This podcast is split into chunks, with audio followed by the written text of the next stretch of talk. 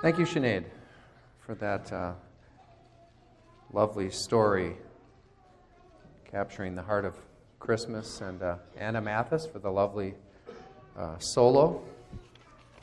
The many who have contributed here, the uh, Jubilate singers beforehand, the choir.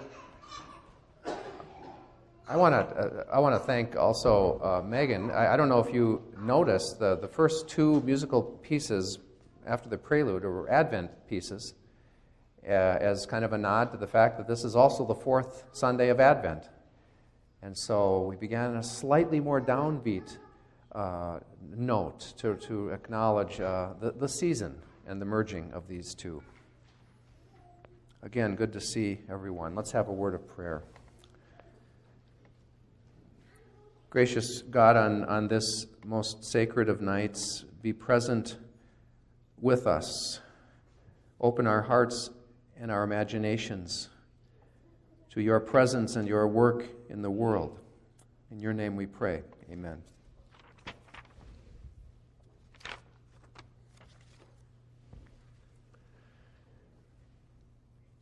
It says that Mary treasured all these words and pondered them in her heart. Treasure and ponder. That is the name of my sermon. Treasure suggests you've found something.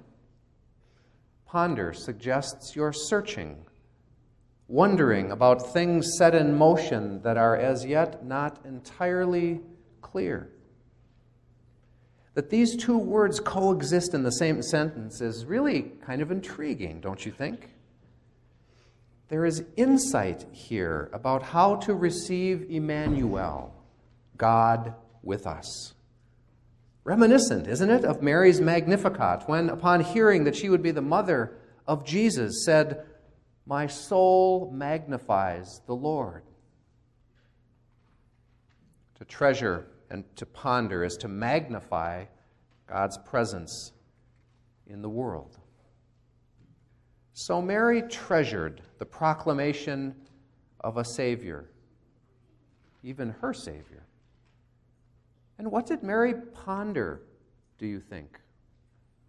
If God chose me, perhaps Mary wondered, then do lower status people everywhere now have hope? How will the world change as a result of this? What role do I now play? To treasure and to ponder is to open oneself to the inbreaking reign of God in the person of Jesus. It is to reimagine that creation and life itself have been inhabited and reclaimed by God, then given back to us as gifts and as treasures, infused with God's presence and purpose. And what difference does this make for how we view life? Pondering and treasuring? Well, let me illustrate, or rather, let Megan illustrate the effect of pausing in life to treasure and ponder. First, Megan will just play um, a major scale for you. Listen carefully.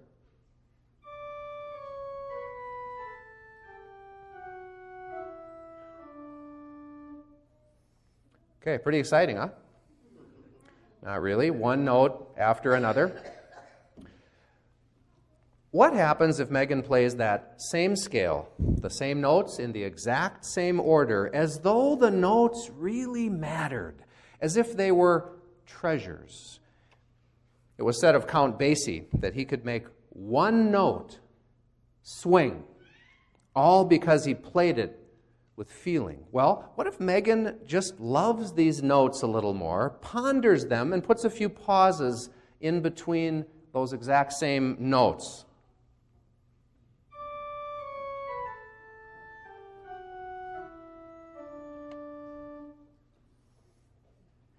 Well, now that's a little different from the first go around. What was it? Joy to the world. Joy to the world. Which one of these is more like your life? Most of us live life with the go button pushed. What's next? Let's get on with it. And so on and so on. Life is just one darn thing after another. You ever have days like that? It's just one darn thing. I'm just trying to survive here. It's like scales, up and down. At the end of the day, we checked off a lot of boxes, huh? But is that all? Many of us ask ourselves. Where is the beauty? Where's the meaning? How are the notes connected? Or are they? Tonight, we're all invited to disrupt the endless succession of life's notes, to hit the pause button and to say, I treasure that God has joined us as one of us in the madness of this world, in the blood, the sweat, and the tears. I ponder what it means that my life and my world is filled with God's presence, whether I recognize it or not on a minute to minute basis, from my daily bread to the work I do to the homeless man I meet. Jesus is there. Let me share with you a trilogy, three examples of treasuring and pondering and the difference that it can make. This past fall, we practiced treasuring what God has given us. Our, uh, one Sunday, our guest preacher for that day, Raleigh Martinson, invited everyone to pause and identify one person from their past for whom they were grateful, and then communicate your gratitude to that person. Did anybody out there do that? I know some of you did. I know at least one of you did because you're going to hear about it right now. Al Erickson thought of his former young life leader, a Christian uh, mentor from his younger days named Paul Hadley, and he wrote a letter to Paul, thanking him for the role that he played in his own faith journey. A few weeks later, Al received the following letter in return from Paul Hadley Hi, Al. Your card arrived just before Thanksgiving. Our whole family, two sons and their families, were at our table. Our tradition is to go around the table and share something we are especially thankful for this year. My selection was your card, which I reread, which I read to the group. As one gets older, I'm 86 now, a haunting question keeps coming to the surface. Has my life counted for something? Did I make a difference for someone along the way? For you to still remember our Anoka days 50 plus years ago was a real encouragement to Beth and me, and I want to thank you for taking the time to write. Paul. Do you see what they both did with the notes of their lives? They paused, they treasured, and they made music. They magnified the Lord, didn't they? Second example was a few years ago when I was doing the children's sermon at my former church. It was a Wednesday evening service, it was dark. I was telling the kids about my teddy bears that I would snuggle with as a child when I was scared or sad.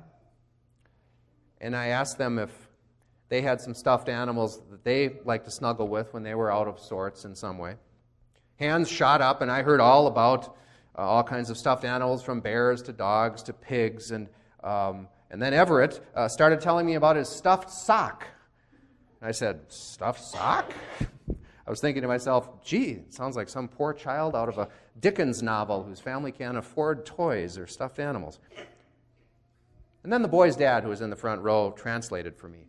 Uh, shark. It's, it's a stuffed shark. okay, I got a shark. How much more cuddly than a stuffed shark does it get? And so it went. The kids were so enthusiastic as they told about their stuffed animals and when they needed them. But it was time uh, to wrap up and move on. And so, uh, Sinead knows all about that, right? And so I said, well, sometimes in life we need more than a teddy bear, don't we? In fact, we need Jesus. And Jesus is there for us. And so I was getting ready to wind into my prayer. But the kids didn't want the children's sermon to be over. And they made that quite clear. um, something about this time together they were treasuring. They had more to say, it turns out, about stuffed sharks and pigs and such and why they needed them. And then, and then Opal spoke up. She said, One time I saw somebody in my room and, and I was scared, and it turned out to be my sister, Addie. And then everyone laughed. The kids thought that was uproariously funny. And they kept putting their hands up, waiting to be called on, straining higher and higher. Now, it's hard not to call on kids when their hands are up and they're excited. But eventually, I tried to do the wrap up prayer again. You know, it's time to move on to the next note, right? Enough of a pause there. They were having none of it. So I, I, I joked about how they, sh- they should just stay up there for the rest of the service. Why not? And all of a sudden, something jolted me into pausing deep in here.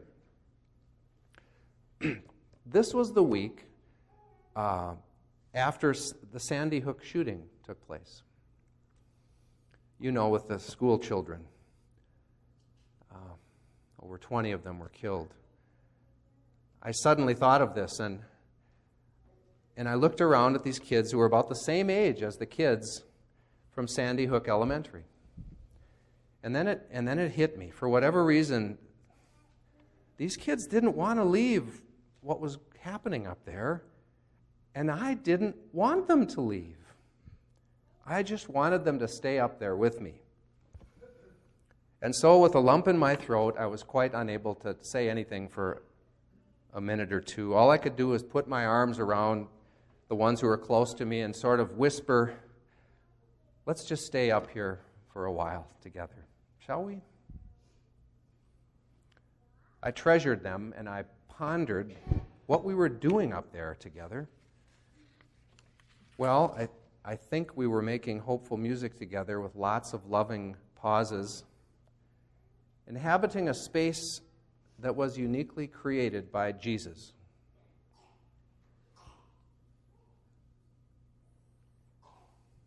In the third example,